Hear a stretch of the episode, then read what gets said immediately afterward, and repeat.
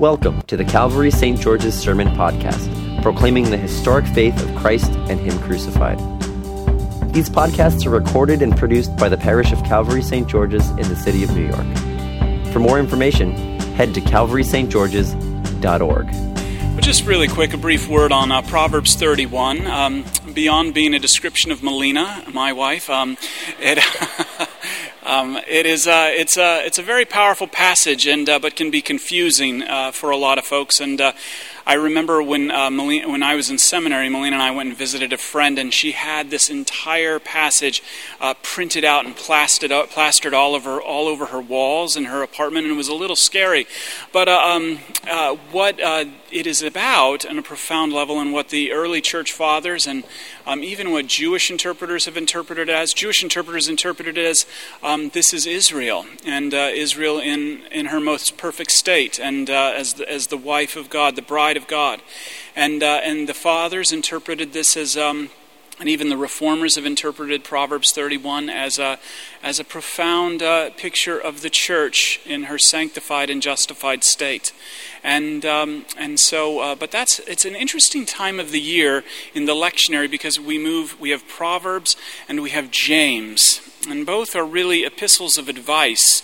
And you have to really dig deep, and the preacher has to dig deep to um, articulate and proclaim the gospel. Uh, the Epistle of James is a very interesting one, and I want to build a little bit off of Jay's amazing sermon on it two weeks ago. And if you haven't had a chance to listen to it, I want to encourage you to go home and uh, uh, download it onto your um, iPhone and uh, and take a listen to it because it was a really good exposition on the God, on the Epistle of James.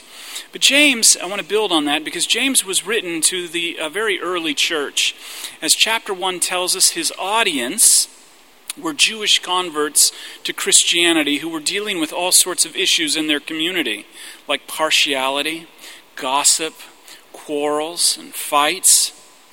Sounds a lot like the U.S. government right now, but, uh, um, the, but, but, but James is extremely relevant for us today.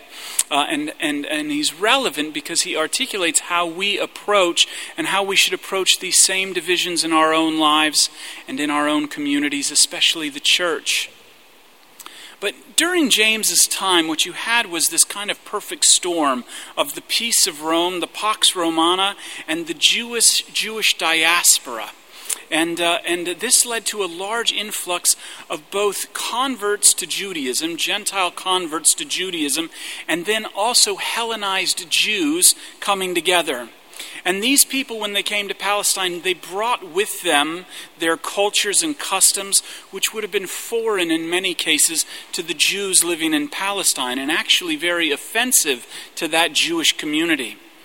And this would have sparked tremendous conflict within that community. And you can actually read about that, those conflicts um, in the synagogues in the early church in the book of Acts, chapter 16 um, or Acts, chapter 6. And what you saw was is that the Hellenized uh, Jewish widows were not receiving the same treatment as the Palestinian Jewish widows. And the apostles, in wisdom, created the order of the deacon. They created the diaconate to help solve this problem within the church. But there was a lot of conflict as these cultures kind of came together. And you see that whenever kind of uh, competing cultures come together, there's always conflict. And the church is not exempt from it. And James tells us that at the heart of our division, one of the things that he articulates is at the heart of our division is this concept of wisdom. Wisdom. And you have false wisdom versus true wisdom. Wisdom from below versus wisdom from above. So James opens up our reading today by asking, Who is wise and understanding among you? Show by your good life that your works are done with gentleness, born of wisdom. The distinction between false and true wisdom. The way it plays out, it's very subtle. And you can see that our actions do not, um, the, our actions demonstrate the wisdom that's at our heart, not the other way around. But it's very subtle, the difference between false wisdom and, uh, and, uh, and true wisdom. False wisdom can carry on and sustain a community for a season, but it enables that community to bury their problems or put them on hold. You see, the key element with false wisdom is it always comes with a human agenda. And a church led by false wisdom, what it does is that it creates peacekeepers within her ranks. These are folks who will enact great compromises, especially with the world, in order to maintain the facade and the stable community. However, this false wisdom, the problem with it, while it looks really nice and, and great at first, it cannot convert the human heart. And when cracks begin to emerge within this community, it begins to show peacekeepers what they actually are. And they quickly become dictators, they quickly become tyrants. Peacekeepers can quickly abandon the situation in pursuit of their own agenda. Biblical scholar Douglas Moo, in his commentary on the book of James, makes this point. He says this is exactly what was happening in this Judean church. The leaders of the Judean church, he says, were using abusive speech in pursuit of their theological agenda. And as a consequence, the church began to split into various factions. Hence, James refers to this wisdom as earthly, unspiritual, and devilish. And this is my first point. When James speaks of true wisdom, what is he speaking about? He's not speaking about something you'd find in Oprah that's very helpful. What he is speaking about is the wisdom from above. What he is speaking about here is the gospel. He's speaking of Jesus Christ, the wisdom that came down not as a peacekeeper, but the wisdom that came down as a peacemaker, who bought, through the shedding of his blood, peace between us and God the Father. The faith that you have been given by the great peacemaker, the faith that you have been given in Jesus and in his work for you, which credits you as sinless and holy in God's sight, and as a result has brought you eternal peace between you and God the Father. That's God's agenda. And because we have been served so perfectly by a marvelous Savior. We no longer need to demand our way. This is the thing that the disciples are fighting about when Jesus comes in. He says, What are you guys fighting about? They weren't fighting. It wasn't like John and Peter were like, I'm going to be the Pope. No, I'm going to be the Pope. Like, that's not what they were fighting about. What they were fighting about was the little things that we try and find our justification in. I did the dishes. Well, I cleaned the bedroom. I did this. I did that. You know, these little things that we use to boast ourselves up. And because, though, we have been given wisdom from above, we don't need to take credit for stuff. Because we have been given wisdom from above, we don't need to consume the biggest piece of pie. The selfishness expressed by the fights and the feuds we have at work and at home. Because of true wisdom, because of the peacemaker, they can be, they are settled, and they are redeemed. We can let go. And this is my second point. Jesus, the gospel, is wisdom from above. And it is pure it is peaceable. It is gentle. It's willing to yield, full of mercy, and producing good fruits in your life. Without a trace, as James says, of partiality and hypocrisy. And it oftentimes manifests itself in our life for about 40 seconds. And when it happens, you don't see it. But others do. And it makes a massive difference and you see, whether you know it or not, now you are the harvest of righteousness that he reaps.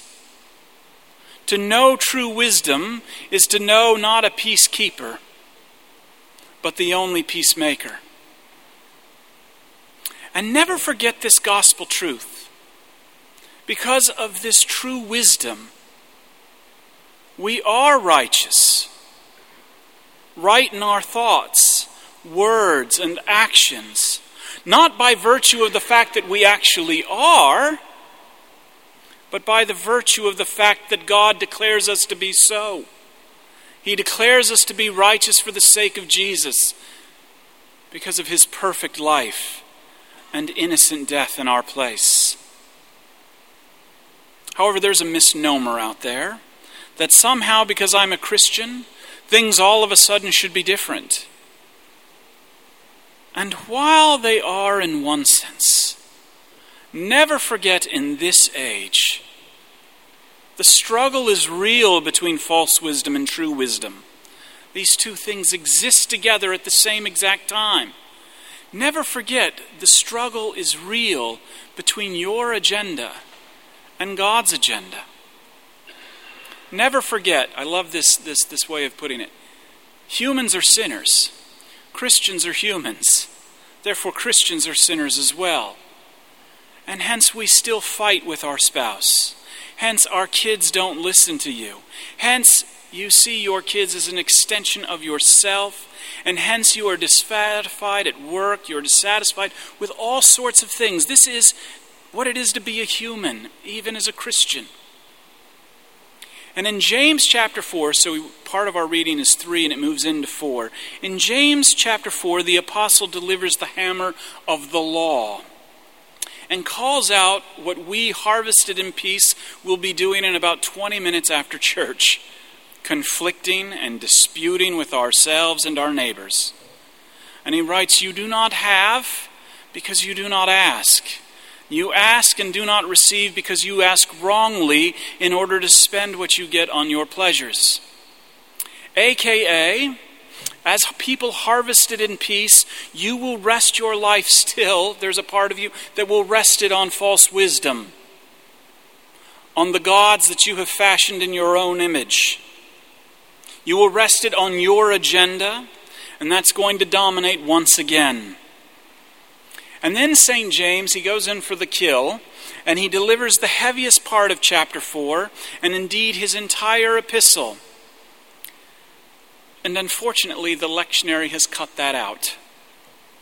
This may be a bit dramatic, but when I was preparing for this sermon, I was really frustrated when I saw this because essentially cutting this next section out of James is like watching the edited version of Deadpool 2 on an airplane. Now, um, as your pastor, I don't recommend you ever watch Deadpool 2.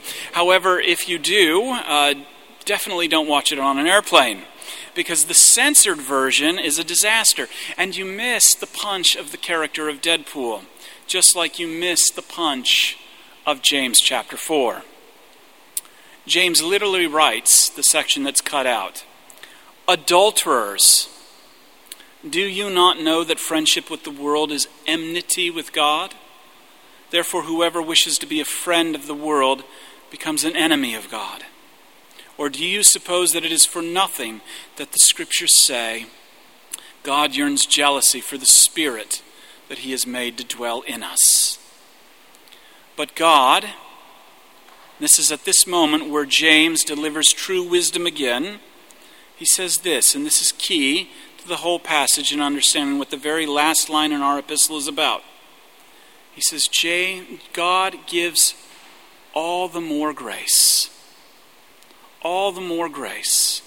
God opposes the proud, but gives grace to the humble. And that's what we do here. We receive His grace. Friendship with the world is thinking that as a Christian, I move beyond the cross. So often, friendship with the world, which is the fruit of false wisdom, is believing that somehow, some way, I'm better, I'm right, I have it all together. But this is why we are here. God continues to give grace, and we continue to receive that grace. And this is my third point. We receive that grace in the words of a sermon that let us know who we actually are and how much God has forgiven us in His Son Jesus. We receive that grace in tangible means, in bread and wine. And as we receive that grace, by the power of the Holy Spirit, we continue to submit, therefore, to God. We continue to resist the devil and draw near to God because true wisdom reminds us that Jesus has already done it first for you already. Amen. Thank you for listening to our sermon podcast, produced and recorded at the parish of Calvary St. George's in the city of New York. If you feel led to support the continuing ministry of the parish, you can make an online donation at calvarystgeorges.org slash giving. Thank you.